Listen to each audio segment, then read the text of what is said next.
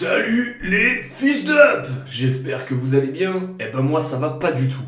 Je peux pas exprimer à quel point je suis déçu de ce que j'ai vu de Gérard Depardieu. Putain mais quelle déception bordel à cul de pompe à merde avec Jean Dujardin et Jean Reno, il faisait partie de mes acteurs français préférés et putain, il a vraiment déconné. Il a vraiment déconné.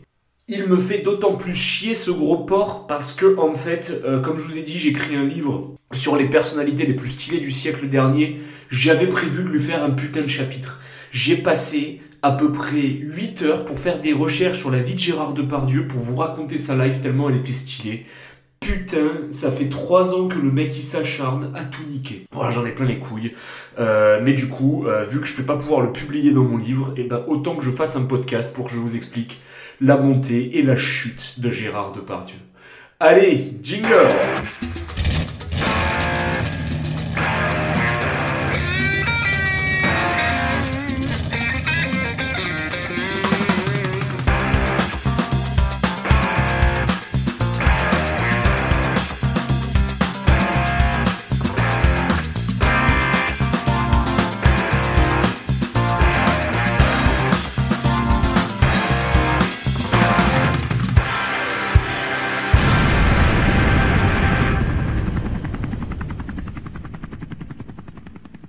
Alors, on a dit beaucoup de fois dans le débat public qu'il fallait toujours dissocier l'œuvre de l'artiste.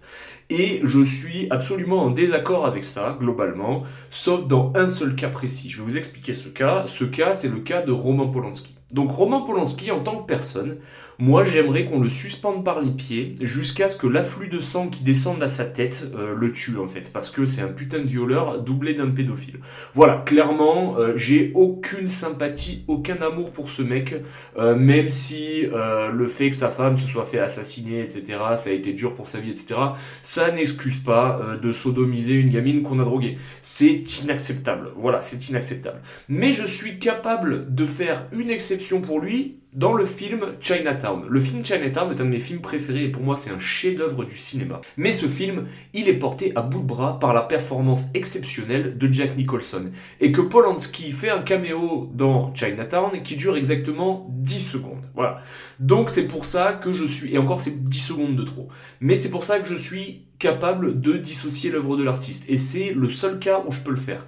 Maintenant, euh, si c'était Jack Nicholson qui avait commis le truc, j'aurais jamais pu regarder Shining, j'aurais jamais pu euh, regarder Chinatown, parce que en fait, à chaque fois que j'aurais vu sa gueule, je me serais rappelé à quel point c'est une merde. Et je vais dire un truc euh, un peu de, fils de pute, mais ma mère m'a bien éduqué, donc du coup je suis poli avec tout le monde. C'est-à-dire que je reste toujours relativement poli jusqu'à ce que je le devienne plus et que ce soit plus possible. Mais globalement, il y a des gens avec qui je peux pas avoir une conversation de plus de 5 minutes. Par exemple, euh, un mec que je sais qu'il a une relation vraiment bizarre avec les gonzesses et qu'il est un peu toxique, ça va m'emmerder de l'avoir en tant que pote. Euh, ça va pas être possible. Voilà, ça va être compliqué ou alors ça va être un sujet euh, de discussion où je vais balancer les quatre vérités. Un mec qui a pas de charisme, je suis désolé, je vais être sympa avec lui, mais les mecs en carence affective, j'ai une patience très limitée pour eux. C'est-à-dire que je leur parle 5 minutes et au bout d'un moment ça me gonfle et je fais comprendre que en fait voilà ça m'intéresse pas je parle à la personne d'à côté. Voilà, je suis un peu un connard là dessus j'admets, euh, mais il y a des trucs que je peux pas supporter, aussi bien dans ma vie, aussi bien que dans le cinéma. Euh, il y a des mecs, parce que humainement je sais que c'est des merdes, euh, j'arriverai pas à regarder leur œuvre. Voilà, je suis comme ça, c'est comme ça que je fonctionne. est-ce que c'est bien, est-ce que c'est pas bien, je sais pas. Écoutez, on a tous nos problèmes mentaux, ça fait partie des miens. Sur la planète, on n'est pas tous faits pour s'entendre, on n'est pas tous faits pour s'aimer, malgré ce que certains idéalistes euh, essaient de, de, croire, ça ne marche pas, c'est être naïf de dire ça. Donc voilà, moi je, me pose ma limite là-dessus, c'est comme ça, euh, j'ai essayé d'être sympa, j'ai essayé d'ouvrir un peu mes chakras, mais en vrai, euh, ça ne marche pas. Et justement, quand j'aime bien quelque chose ou que j'aime bien quelqu'un et que cette personne a un comportement très déplacé, je suis toujours ultra gêné. Je me dis putain, mais putain, mais pourquoi t'as fait ça, fils de pute? Euh, En vrai, à quel moment, à quel moment tu t'es dit que ça allait être une bonne idée? Et franchement, ça casse tout. Et généralement, ça me fait encore plus de mal quand ces gens-là, je les ai adulés. Mais du coup, j'y reviendrai plus tard. J'y reviendrai plus tard. On va commencer par le commencement de la vie de Gérard Depardieu, à partir du moment où elle était stylée euh, jusqu'à ce qu'elle le devienne plus. Le père Depardieu est né en 48 euh, dans une ville qui s'appelle Châteauroux. Donc je sais pas si vous êtes déjà allé à Châteauroux, mais c'est pas une ville qui respire la santé de base.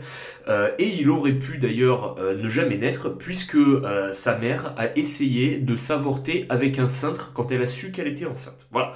Donc déjà le mec partait dans des euh, très très saine. Son père, c'était un espèce de mécano ou de carrossier complètement alcoolique, c'était un peu le poivreau euh, du quartier.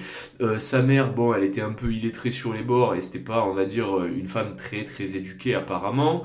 il était dans une famille de 4 ou 5 enfants, ils avaient le droit de se laver que une fois par semaine parce que c'était des turbo prolos. Voilà, donc on est sur une bonne famille qui part avec quand même quelques difficultés. Hein. On n'est pas sur un de la forêt du bois joli qui a grandi dans le 16e arrondissement ou à Neuilly-sur-Seine. Là voilà, euh, normalement à l'époque quand tu étais un prolo, euh, tu te retrouvais pas à faire HEC ou une école de commerce à l'Arena Sanis. Voilà, c'était pas comme ça que ça se passait. Tu quittais l'école à 12-13 ans et voilà, il y a qu'à voir nos darons. Si vous êtes un vrai fils de personne, nos darons, ils sont tous allés à l'armée ou alors ils ont fait un CAP menuisier, mécanique ou tout ce que tu veux. Moi par exemple, mon daron, il a un CAP remonté mécanique donc pour travailler sur euh, les tire-fesses. Bon, il a jamais travaillé sur les tire-fesses, il a fait un peu mécano, euh, il a fait coursier, et c'est que vers la quarantaine qu'il a commencé à vraiment euh, glow up un peu dans la life, puis il a commencé à monter des boîtes, et il a commencé à, réussir un peu sa vie et à faire du fric, mais le gros de sa vie, il a quand même galéré au début. voilà, mon daron, c'était clairement un prolo. Voilà, et je pense que vos darons, normalement, si vous écoutez ce podcast, euh, c'est que vous êtes passé par l'armée, euh, c'est que vous êtes un mec de la campagne, hein, globalement, ou vous êtes un fils de personne. Voilà, donc je pense que euh, je parle à tout le monde quand je dis ça, la plupart d'entre nous, on connaît un peu cette vibe. Sauf que être un pauvre dans les années 90 versus être un pauvre euh, dans les années 50, c'était pas la même ambiance. Euh, voilà, dans les années 50, dans une ville de province comme Châteauroux, les mecs ils étaient tous illettrés, euh, ils travaillaient à l'usine et ils essayaient de faire de l'alcool avec des portières de C15. Enfin voilà, c'était un peu la vibe. D'ailleurs, si vous voulez avoir un petit aperçu de ce qu'était la vie du prolo dans les années 60-70 en France, il y a un film absolument génial qui s'appelle La vie est un long fleuve tranquille avec Benoît Magimel. Bon bah le Momo euh, donc en gros un des héros du film qui fait partie de la famille de Prolo, euh, clairement tu vois qu'il est débrouillard et qu'il est très vite porté par le crime et la petite magouille. Et donc, par conséquent, notre Gérard National, évidemment, euh, il a commencé à être très vite débrouillard et il a été doté d'une très grosse carrure très tôt, hein, parce que c'est quand même un mec qui est énorme, hein, c'est un putain de, de, de, un putain de bison le type. Donc du coup, quand t'as une grosse carrure et que t'es un pauvre et que tu vis de petits larcins, bon, ben, très vite, tu te fais un nom. Donc le Gérard Depardieu, à l'âge de 15-16 ans, c'était un peu le caïd de Châteauroux. Voilà, en plus, euh, le père de Pardieu, il est ni fin ni patient, donc quand tu fais 100 kilos et que t'es ni fin ni patient, euh, ça t'arrive un peu d'envoyer des pastèques. Euh, quand tu fais du crime, bah, ça t'arrive de rentrer en contact un peu avec les forces de l'ordre. Donc autant te dire que plusieurs fois il a fini en garde à vue, et que pour l'amener en garde à vue, il fallait toujours que les flics s'y mettent à 4 ou 5, parce que le mec il se laissait pas faire. Donc il s'est fait une très très grosse réputation. Accessoirement, il y avait une base militaire où il y avait des ricains, des français, enfin une grosse base à Châteauroux apparemment. De ce fait, il s'occupait euh, les jours de paye d'amener les putes dans la base. Et donc du coup euh, il faisait la sécurité pendant que euh, les GI et les Bitos ils dégommaient ces putes. Et éventuellement quand ils avaient trop bu ou qu'ils les malmenaient bah ils démontaient la gueule des miloufs. Enfin voilà. Il était clairement dans ça. Il faisait de la contrebande de clopes et de la contrebande d'alcool aussi pour les appeler. Enfin vraiment le mec était dans toutes les combines. À savoir il avait un autre truc aussi selon la légende où le mec il allait sur les heures d'autoroute et il proposait aux camionneurs des prestations sexuelles et en fait au lieu de les sucer il leur bombait la gueule. Sauf que quand il voyait que les mecs ils avaient l'air un peu teigneux ou qu'ils étaient un peu trop costauds bah le père Gérard il les suçait quand même. Donc le type euh, voilà tu vois c'est un putain d'animal. Euh, c'est à dire que je dis bon bah lui je vais pas plus le braquer je vais le sucer Après, il s'est essayé au football, mais apparemment, ça aurait été un peu arrêté puisque euh, il se tape euh, trois semaines de prison pour une histoire de vol de bagnole, si je me souviens bien. Enfin bref, il avait fait une connerie, je sais plus exactement laquelle, mais un truc voilà. Et euh, le psychologue de l'établissement lui fait remarquer qu'il a des grosses mains de sculpteur et qu'il devrait faire un taf artistique, tu vois. il lui a dit en plus, t'as une âme d'artiste, tu devrais faire quelque chose. Et donc là, le mec, il s'est dit, main de sculpteur, artiste, je vais devenir artiste, et voilà, je vais monter à Paname parce que euh, c'est là que les artistes y vont. Le mec est pas allé chercher plus loin, donc il est monté avec un pote à lui à Paris, et euh, c'est là que, on va dire, euh, sa vie commence. En plus, ce fifou, il avait réussi à esquiver le service militaire parce que quand il était passé devant le psy de l'armée, ils avaient dit qu'il était trop émotif. Donc le mec était réformé P4. Donc euh, du coup, il avait plus rien qui le retenait et il était un homme libre. Et donc hein, on est à la fin des années 60 euh, à Paris et il va à un concert de la chanteuse Oum Kartoum. Donc, euh, et quand il entend la musique de Oum Kartoum, c'est-à-dire ça,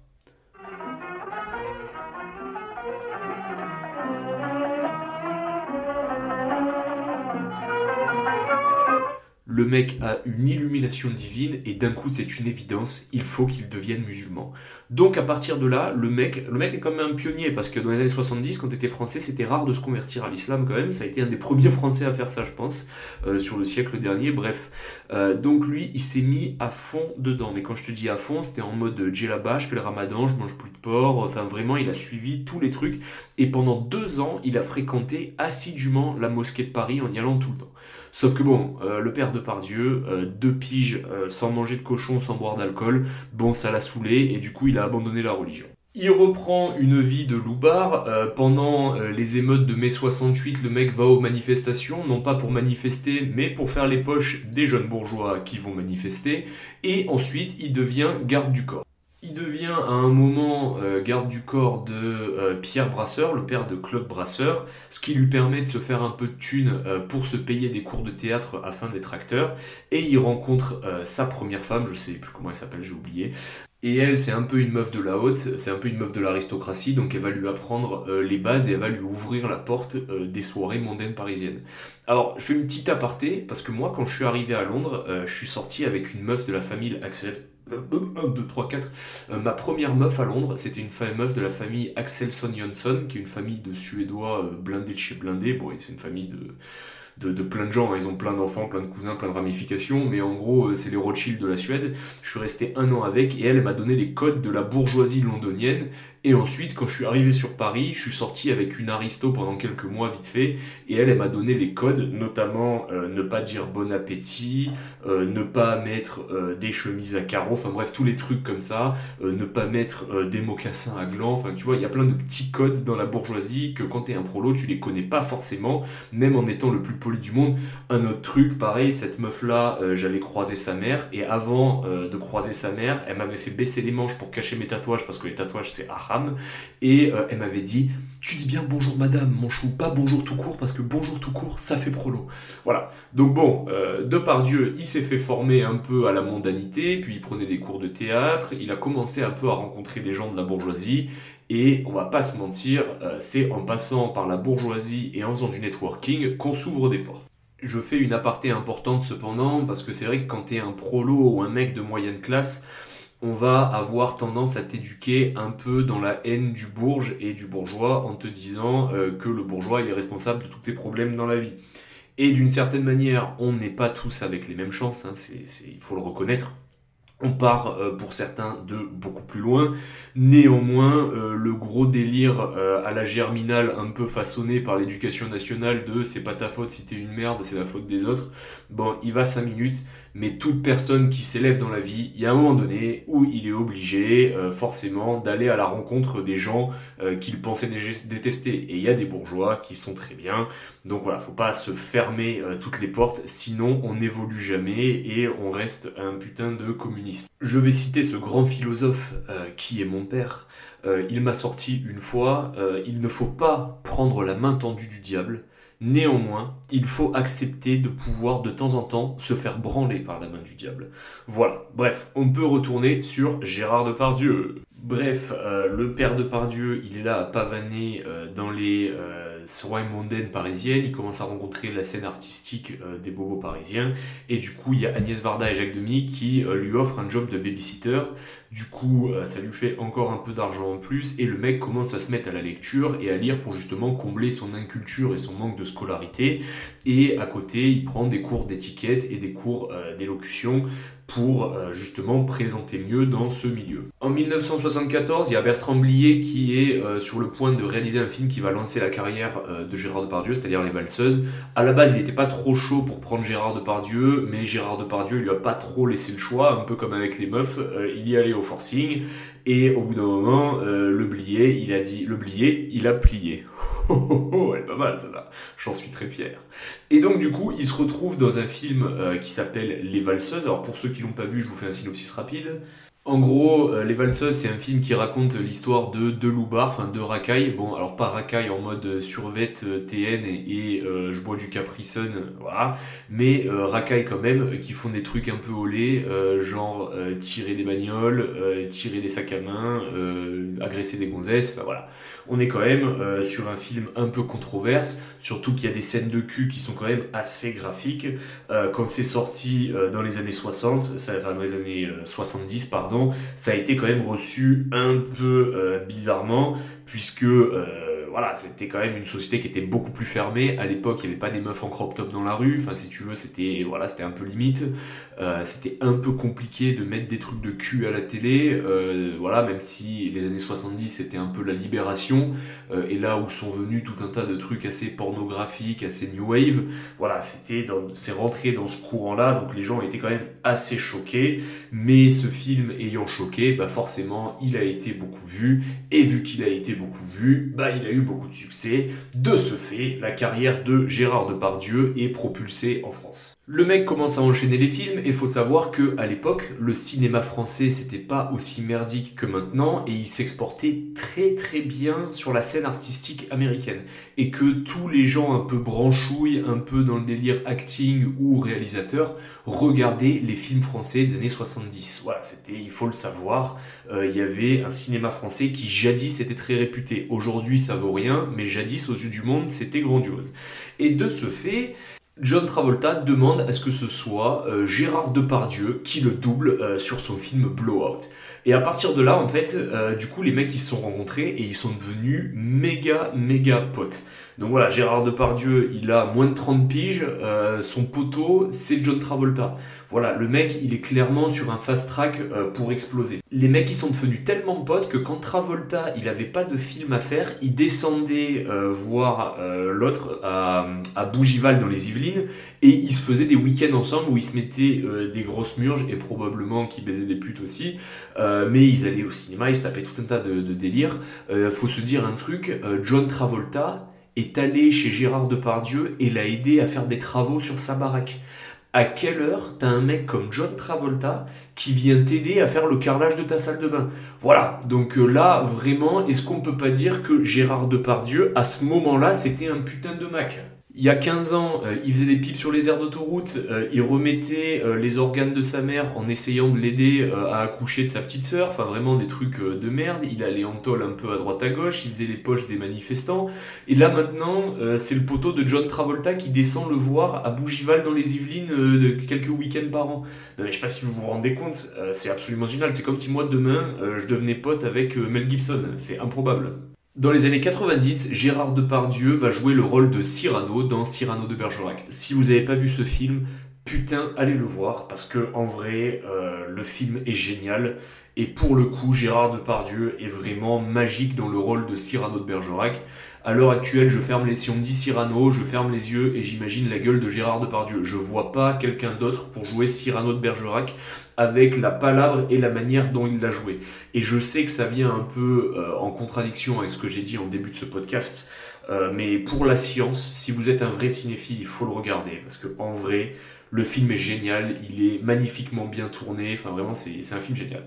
Et c'est un film qui forcément a été beaucoup vu, Cyrano de Bergerac étant une figure historique de la France et l'histoire de France, euh, bien qu'elle ne passionne pas ses contemporains en 2023, elle fascine quand même le monde. De ce fait, ce film a été beaucoup vu. De ce fait, euh, la porte, porte d'Hollywood a commencé à s'ouvrir pour Gérard Depardieu. Le mec donc commence à jouer dans des comédies américaines et ça marche puisque il commence à choper des awards, notamment euh, en doublant des mecs comme Johnny Depp ou euh, le mec de Maman j'ai raté l'avion, euh, m'a collé mes couilles en ski, là, je sais plus comment il s'appelle.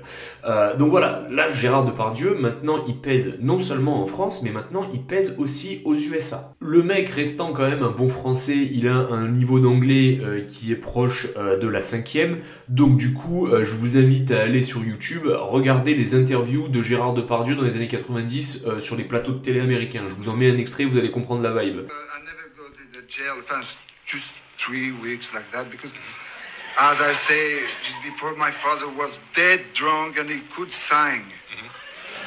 Because I was young. Mm-hmm. Right. And he could sing. Yeah. So he, so, he would sign a note saying, yes, yes. I'll be drunk today. Yeah. Yes. So please arrest Gerard. No. Savoir que nous, les Franzosisch, on est très connus pour avoir un très bon niveau d'anglais dans le monde. Par exemple, notre ancien Raissa nous, François Hollande, quand il parle anglais, ça donne ça. Of you because you can be do what we want to do. Bref, euh, ça veut rien dire. Euh, voilà, c'est comme ça, Cocorico. Bah, Gérard Depardieu, il déroge pas à la règle. Les mecs, ils sont là en mode vas-y, parle-nous de ton enfance. Yes, my dad, before dead, drunk, you know, uh, I went jail, but he could sign, not really. Voilà, c'est c'est génial. Euh, là, on est sur le vrai euh, French croissant, voilà, tu vois, genre le vrai cliché euh, qu'ils ont tous dans le monde, où on est des pins en anglais. mais je respecte, je respecte parce que c'est stylé d'une certaine manière. Le mec était à deux doigts de gagner un Oscar pour son rôle dans Cyrano de Bergerac, mais il y a quelque chose qui s'est perdu dans la traduction et euh, qui, lui, qui, lui, a tout niqué. Euh, il a donné un interview dans le Time et en fait pour dire que euh, bah, dans sa jeunesse difficile, il lui arrivait de voir des trucs un peu hardcore, genre par exemple il a assisté à un viol quand il était gamin, il a dit I have assisted in a rape donc du coup, assisted in a rape, ça veut dire j'ai participé à un viol quand j'étais gamin. Donc évidemment, euh, c'était une traduction malheureuse, mais euh, le mal est fait. Euh, il a été cancel avant même que la cancel culture existe.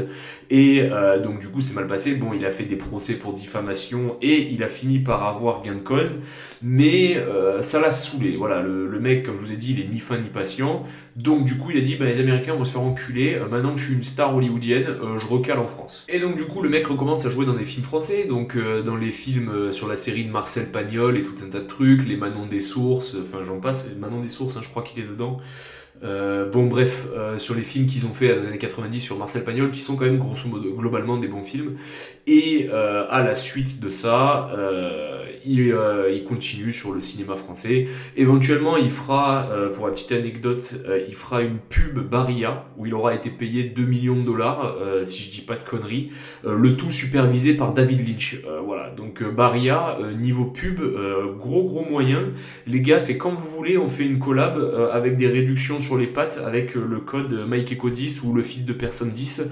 vraiment, moi je vous prendrai pas 2 millions, hein, mais déjà rien que 50 000 pour une pub, ça me va. Voilà, s'il y a un mec de chez Barilla qui écoute mon podcast, euh, sache que euh, voilà, je, fais de la dobe niçoise au gnocchi, euh, voilà, je, fais plein, plein, plein de choses avec des produits de chez vous sur demande. Je peux vous faire une pub où je cuisine, vraiment, il n'y a pas de problème, vraiment 50 000 euros la pub, voilà, je, je suis même le réalisateur si vous voulez. Bon, ok, euh, peut-être pour sucer euh, le réalisateur va falloir payer un peu plus. Ça, ce sera vraiment euh, à voir ce qu'on rajoute. Hein. C'est pas compris dans le TJM, bien sûr, sur le devis, ça c'est un service en plus. Mais on peut s'arranger. Vraiment, je vous le dis, moi, voilà, je, suis un consultant professionnel. je vous fais une facture carré de chez carré, il n'y a aucun souci. Il renoue un peu avec les ricains par le biais de son vieux pote Travolta. à la fin des années 90, il y a un film qui est produit par euh, Travolta et Sean Penn qui s'appelle euh, She's So Lovely. Et du coup, il fait un deal avec euh, une boîte de production tristement connue qui s'appelle Miramax, qui est ni plus ni moins que la boîte de Harvey Weinstein. Harvey Weinstein, c'était un espèce de gros dégueulasse du monde du cinéma qui, en gros, disait aux actrices bah, si tu veux jouer dans mon film, va falloir que tu me suces. Voilà, en gros, c'était un peu l'idée. Et du coup, il y a eu la grosse campagne MeToo. Il a été accusé de viol, d'agression sexuelle et tout un tas de saloperies. Enfin bref, un mec à qui je présenterai pas ma fille le jour où j'en ai une, quoi, voilà, clairement. Euh, pour vous faire un peu une idée des meufs qu'il a abusées dans les noms connus, il y a des Evergram, la meuf qui jouait dans euh, Austin Power, la blonde, euh, qui était dans pas mal de films dans les années 2000. Bon, ben voilà, on sait comment ça s'est passé du coup. Eva Green, Gwyneth Paltrow, qui d'autre encore Emma Decaune, Cara Delvigne, Paz de la Huerta, Angelina Jolie. Enfin, vraiment, le mec, euh, toutes les meufs qui sont passées au cinéma dans les années 2000, euh, elles sont passées sur le canapé euh, de Harvey Weinstein, sur lequel elles ont échangé des faveurs contre des rôles. Donc, le mec, évidemment, hein, est en prison parce que, bah, du coup, il y a eu une grosse campagne et un gros, gros scandale. Et il a fini là où il mérite de finir, c'est-à-dire dans une cellule. Mais globalement, donc à cette époque-là, le mec, il pesait encore dans le game. On est à la fin des années 90. Et il fait un deal avec Depardieu et il décide de, de, de prendre Depardieu euh, comme une meuf qu'il a l'habitude d'abuser et il l'encule sur deux trois trucs du contrat, sur des choses qu'il avait dit à l'oral. Évidemment, ça passe pas avec Depardieu, Vu qu'il est ni fan ni patient, quand il réalise qu'il s'est fait enculer, il va euh, dans le bureau de Harvey Weinstein, il le chope par les cheveux, il le traîne jusqu'à son bureau, il lui éclate la gueule contre le bureau, et ensuite il le tient par la gorge, et il lui dit euh, Mec, t'es en train de m'enculer, euh, tu m'avais dit que tu faisais ça, et ça, ça y est pas sur le contrat, rajoute-le sur le contrat, ou je te crève les yeux avec mes pouces. Voilà. Donc là, à ce moment-là, Depardieu aurait pu être un putain de héros national. Il aurait pu être un mec qui porte à bout de bras la cause féministe avant de tout niquer euh, en étant un putain de gros porc. Bref, voilà. Donc ça, c'est la petite anecdote rigolote. Ce qui est encore plus drôle dans cette anecdote, c'est que du coup, c'est Robert De Niro qui est envoyé euh, pour calmer euh, Depardieu et qui lui passe un coup de fil et qui lui dit euh, Oh Gérard, calme-toi, tu sais, Harvey Weinstein is very powerful, you know. Et Depardieu, il dit Moi, je m'en bats les couilles de qui c'est Harvey Weinstein. je lui pisse à l'arrêt, il respecte le contrat ou je lui démonte la gueule. Et donc, du coup, Harvey Weinstein a revu les termes du contrat de Depardieu. Bon, ils ont dû se croiser sur le festival de Cannes ou des conneries comme ça, tu vois forcément. Hein, de par Dieu, il est français, évidemment, il va au Festival de Cannes. Mais euh, je pense pas qu'il soit serré la main ou tapé la bise. Euh, je pense que le Harvey Weinstein, il a dû bien l'esquiver. Et c'est ça qui était génial avec euh, le Gérard Depardieu des années 2000, c'est que c'était un mec qui s'en battait les couilles. Il pesait tellement dans le game qu'il avait tous les droits. Il avait atteint un level de balécouillisme qui était simplement génial. Euh, il y avait même des moments où c'était euh, limite, où quand même il nous avait mis quelques red flags de son comportement un peu limite avec les gonzesses. Euh, notamment pendant le tournage de Astérix et Obélix, une fois le mec il est rentré en caleçon dans la loge de Laetitia Casta il a ouvert la porte, il a rien dit, il a lâché une grosse caisse bien puante et ensuite il l'a refermée et il s'est barré. Voilà, Laetitia Casta, c'était quand même une très belle femme, c'était un peu une guest star dans le truc de Astérix et Obélix. Normalement, tout le monde a envie d'être sympa avec elle. De par Dieu, il arrive en mode gros porc, il lâche des caisses, il s'en bat les couilles. Voilà, de par Dieu, sa vie est une succession de balécouillisme. Il faut savoir que c'est un mec qui consomme énormément d'alcool aussi, donc qui se met des grosses chistoles. Euh, par exemple, il était pote avec euh, John Malkovich. Malkovich, il racontait une anecdote où une fois, il avait un avion euh, qui faisait une escale sur Paris de 24 heures et que, en gros, il allait voir son vieux pote Gérard Depardieu et que donc l'autre, il est arrivé et il lui a sorti une grosse planche de charcuterie. Lui a dit ouais, vas-y, tiens, mange ça. Genre, il avait à bouffer pour 12. ils ont bu et ils ont bouffé comme des enculés euh, et à la suite de ça, euh, il lui a dit, euh, il parle de Johnny Hallyday et John Malkovich, il, américain, il lui a dit mais gros je, sais pas qui c'est Johnny Hallyday. Quoi tu connais pas Johnny? Donc du coup là il est arrivé, il a mis ses claquettes, il a mis un short, il a mis une chemise et il est parti sur sa triomphe avec John Malkovich derrière, sans casque dans Paris à 3 grammes pour aller lui présenter Johnny Hallyday.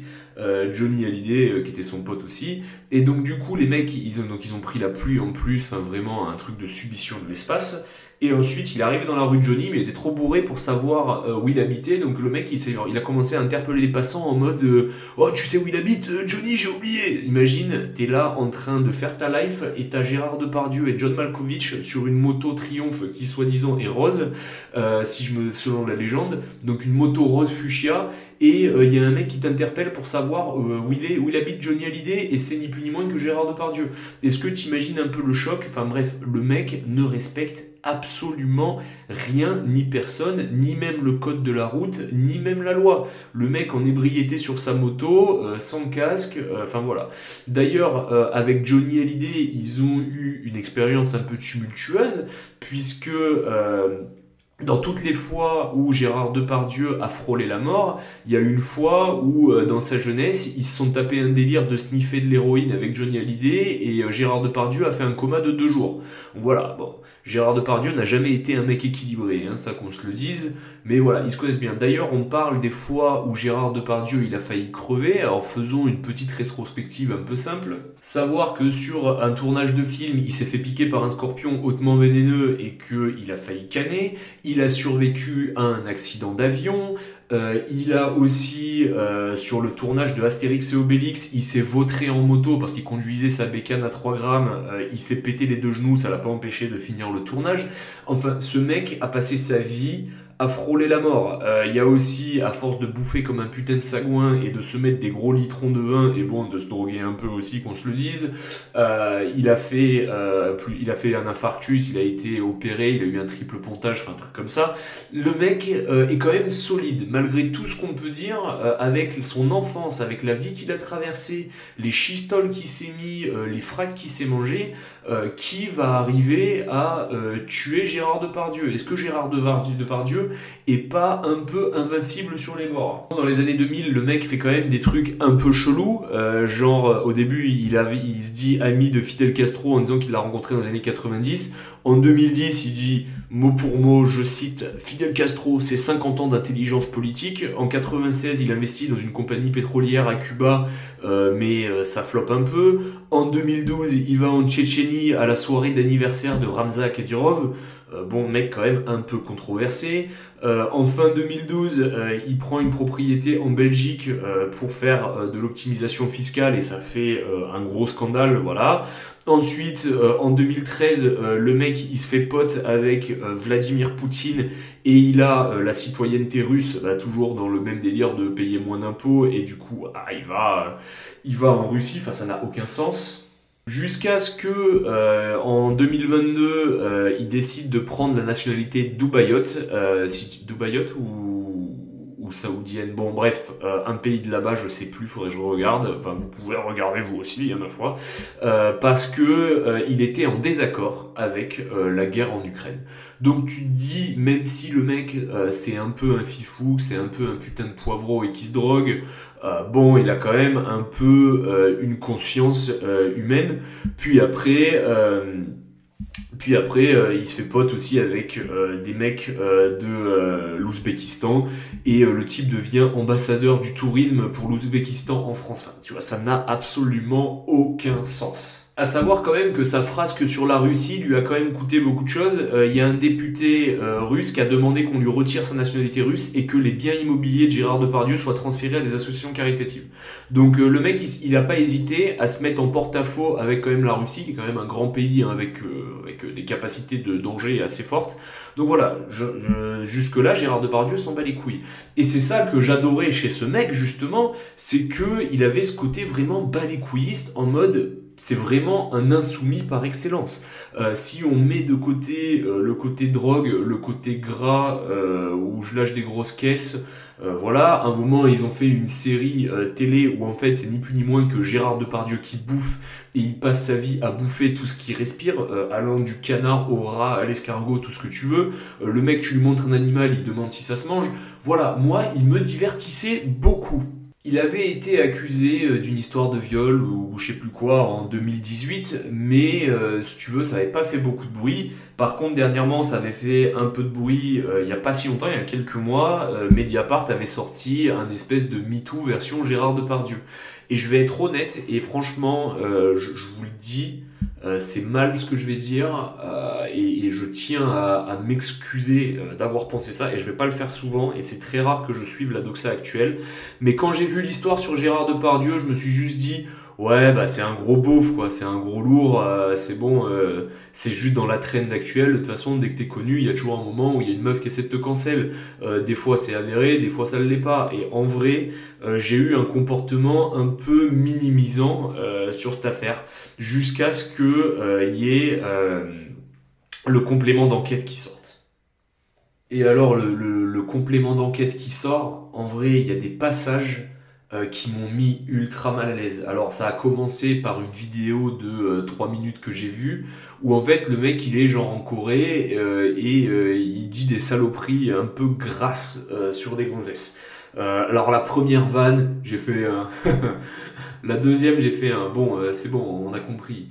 La troisième, je me suis dit, c'est lourd quand même. Euh, c'est too much là quand même. C'est un peu beaucoup là. Et ensuite, euh, il, commence à faire des, des, réflexions, mais sales, sur des gamines. Et je me dis, mais en fait, euh, en fait, son cerveau, il est cuit dans la bière qu'il en peut plus. Le mec, il a, il a plus aucun contrôle de soi. Et euh, si au début, j'étais parti pour, on va dire, me dire que c'était une affaire un peu mitonnante et que, en fait, voilà, juste c'est un gros lourd, il avait dû faire une action, genre lâcher une grosse caisse et on en faisait, on en faisait tout un foin. Quand j'ai vu la vidéo, je me dis, putain, mais si le mec, il est à l'aise comme ça derrière des caméras, ah, c'est grave. Parce que en vrai, nous les hommes, on fait des réflexions désobligeantes euh, sur des femmes, on va pas se mentir. Euh, moi j'en ai fait, alors j'en fais de moins en moins en grandissant. Mais bon, euh, quand j'avais 18 ans, quand je limais une meuf, tu pouvais être sûr et certain que le lendemain, quand je voyais mes potes, j'arrivais les deux bras en l'air avec les deux doigts pointés vers le ciel et je disais je l'ai m'autoculté con. Voilà non mais bien sûr bien sûr que je disais des trucs salaces. Bien sûr euh, que euh, j'étais déjà avec un pote sur une terrasse de café et que j'ai vu une meuf trop bonne passer et que j'ai dit à mon pote putain je la démontrais bien voilà. Alors après j'ai jamais été dans l'esprit euh, d'aller siffler les meufs tu sais genre voilà, d'aller faire un commentaire à voix haute, j'ai toujours été discret, parce que bah, quand même, il y, a une notion d'éducation. Mais de là à dire que moi, j'ai jamais parlé de manière un peu graveleuse d'une gonzesse, euh, ce serait mentir, évidemment, évidemment euh, que, que, je l'ai fait. Alors après, je le garde dans un cercle intime. Euh, je vais pas commencer à, à, dire à une meuf Oh, toi t'es bonne, je te mets, toi là eh, voilà, je vais pas le faire. maintenant, dire d'une meuf que je la tamponnerai bien, oui, et euh, qu'on me jette la première pierre à celui qui a jamais fait ça.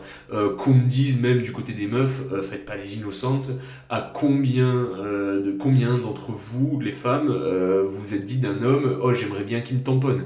Voilà, c'est de la biologie, c'est normal. Jusque là, on peut s'entendre. Maintenant, il y a une manière de le faire et il y a aussi une audience à targeter. Par exemple, quand j'avais 18 ans, j'avais aucun problème à soulever une meuf de 16 ans. Quand j'avais 20 ans, j'avais aucun problème à soulever une meuf de 18 ans. Maintenant, j'en ai 29. Euh, déjà, coucher avec une meuf de 18 ans, euh, c'est légal, mais ça me poserait problème. Euh, mais alors, une meuf qui a pas 18 ans, c'est absolument no-go. Déjà, j'aurais quoi à lui dire sur le date? C'est la vraie question. Qu'est-ce que je lui raconterais? On parlerait de quoi en fait? On n'a plus la même synergie de vie. C'est pas possible. Alors, de là à m'exciter sur une gamine de 10 ans qui fait du poney, Enfin, je trouve ça choquant. Et du coup, il va y avoir une argumentaire de dire oui, mais c'est parce que il est à l'ancienne, il est d'une autre époque. Euh. Mais je suis pas d'accord. Je suis pas d'accord. Moi, j'ai beaucoup d'exemples dans ma famille de gens euh, qui ont des facilités avec les femmes. Je pense aussi avoir des facilités avec les femmes et que ça se transmet de père en fils. Mais par exemple, mon grand-père qui était un mec ultra à l'ancienne, euh, je l'ai jamais entendu parler comme ça. Je l'ai jamais entendu prononcer le mot chat. Genre, c'était pas dans son vocabulaire. Pourtant, c'était un mec, quand il faisait les courses, il allait euh, voir la caissière la plus bonne, il lui faisait une petite blague, et les blagues qu'il leur faisait, c'était pas des blagues euh, graveleuses en mode ta petite chatte, frotte ton clito, c'était jamais ça. C'était de la petite blague, et généralement, les meufs, rigolaient. Euh, et il avait compris, il m'avait dit un truc, il m'avait dit, quand t'es un homme qui a plu toute ta vie, euh, c'est très très dur d'accepter que t'es vieux et que les femmes te regardent plus de la même manière qu'avant et que maintenant t'es juste un comique ou un rigolo. Voilà, tu vois, il l'avait quand même assimilé et donc du coup, bon, bah, il se limitait. À aucun moment il a parlé comme ça d'une gamine. Au contraire, mon grand-père, il y avait plusieurs choses qu'il détestait dans sa vie. Euh, c'était les communistes, c'était euh, les pédophiles, Bon, il n'aimait pas non plus euh, les homosexuels. Euh, par exemple, euh, une fois, j'ai fait l'erreur de mettre Nostalgie à la radio et il y avait Charles Trenet. Il a éteint violemment le poste et il a dit jamais j'écouterai des musiques de cette pédale. Voilà, sinon une fois il y a un vieux qui s'est vautré dans des escaliers euh, sur le tabac d'en face quand il achetait ses cigares, j'étais juste à côté, j'ai dit oh, regarde il y a un vieux qui vient de se casser la gueule, on est allé pour l'aider de le relever, tu sais, et quand il est arrivé et qu'il a vu qui c'était, il a fait demi-tour et il m'a pris par le bras, il a dit non non viens on le laisse par terre, le camarade Staline le relèvera, lui c'est un communiste, je le connais, voilà. Bon, c'était un mec qui était un peu rustre, il était à l'ancienne, ok c'était pas un ange, euh, je veux bien mais euh, ça ne l'empêchait pas d'être euh, correct avec les femmes, ça l'empêchait pas euh, de garder les remarques graveleuses pour lui-même. Enfin, si tu veux, il y avait un certain standing. Donc on peut pas excuser sous le côté oui, mais on juge avec les standards de maintenant. On peut pas, on peut pas. Je suis désolé, il y a une certaine limite. Certes, il y avait moins de limites à l'époque, mais néanmoins, euh, quand c'est dans les années 60, euh, quand tu giflais ta femme euh, ou que tu violais ta voisine, t'étais quand même un sac à merde pour beaucoup de gens. Voilà, c'était pas accepté. Et c'est justement ce qui me dérange un peu, c'est qu'on peut défendre beaucoup de choses avec de la logique, mais justement, il faut rester logique. Par exemple, euh, il y a beaucoup de gens euh, qui aiment bien rappeler euh, qu'à gauche, il y a énormément de pédophiles, les Daniel Cohn-Bendit, la couverture de Libération, blablabla. blablabla. par contre, quand il y a un vieux mec de 70 piges qui s'excite sur une gamine sur un poney, là, c'est « Ah, mais c'est franchouillard, c'est pas la même époque ». Je suis pas d'accord. Faut, faut, faut, faut être cohérent dans la vie, en fait. Alors moi, ma théorie, en gros, pour conclure, c'est que Gérard Depardieu, c'est un mec qui a eu une vie très compliquée. C'est un mec sur le plan psychologique, il a beau être euh, brillant artistiquement parlant, euh, sur le plan psychologique, il est quand même un peu, euh, on va dire, esquinté. il a quand même été refusé P4 à une époque où l'armée prenait n'importe qui. Enfin voilà, c'est quand même déjà ça en dit long quand t'es réformé P4 par l'armée de 1980, alors qu'en 1980, à l'armée, il n'y avait que des psychopathes, euh, c'est que ça en dit long sur ta personnalité. Euh, tu regardes les gamins euh, de Gérard Depardieu, ils respirent pas la santé. C'est quelqu'un qui s'est drogué, c'est quelqu'un qui boit énormément d'alcool, c'est quelqu'un qui n'a pas une hygiène de vie respectable. Là, il commence à être vieux. Donc moi, je me dis... Euh, pour, pour, pour, sa défense entre guillemets, même si c'est inexcusable, je me dis peut-être que le mec en fait il est juste devenu sénile et que son cerveau il est cuit dans le cognac, euh, voilà. Mais ça veut pas dire euh, que j'excuse quoi que ce soit. Je, je, comprends comment il peut en arriver là entre guillemets, mais ça veut pas dire que je vais le respecter pour ça. Bref, de tous les artistes qui m'ont déçu euh, dans ma vie, je pense que euh, cette phase Gérard Depardieu, c'est vraiment la plus douloureuse parce que comme je vous ai dit, c'était quelqu'un que artistiquement parlant et euh, sur le côté push it to the limit, né prolo pour ensuite arriver à Hollywood et taper des clés de bras à Harvey Weinstein, je me disais mais putain mais ça c'est la quintessence du style à la française, tu vois, c'est la quintessence du bof de France qui va loin. J'étais vraiment content de me dire qu'il y avait encore des Français comme ça. Et putain, il a tout niqué à se comporter comme un gros porc et en violant des gonzesses alors que le mec, il avait déjà tout. Il avait déjà tout. Pourquoi tu fais ça? Pas après tout ce que tu as fait, Zinedine. Euh, quel enfer, putain. Surtout, je me suis esquinté le cul à me faire euh, des heures de recherche sur son dos pour pouvoir euh, lui faire un chapitre convenable et pas vous dire de conneries et être factuel sur l'histoire. Là, je le fais sur un podcast à la volée, donc forcément, j'oublie des détails. Il y a peut-être deux trois trucs où je me suis piné, mais globalement, on a tout dans les grandes lignes. Mais sur la version écrite, euh, j'avais fait un truc carré avec mes sources et tout. Euh, je me suis fait chier pour rien et je peux pas le publier. Euh, ça m'emmerde. Euh, je voulais lui rendre hommage, mais il mérite pas que je lui rende hommage. Bref, ça m'a saoulé. Bref, c'est la fin de ce podcast. J'espère que ça vous a plu. Euh, je suis un peu parti dans tous les sens parce que, parce que ça, ça m'énerve. Voilà, je suis, je suis déçu, je suis énervé, ça me gonfle. Voilà. Euh, mais euh, j'espère que ça vous a plu. N'hésitez pas à me le dire. si vous voulez m'aider, mettez 5 étoiles ou un petit commentaire. Ça aide pour le référencement. C'est nickel. Voilà, voilà. Je vous fais des gros bisous et je vous aime.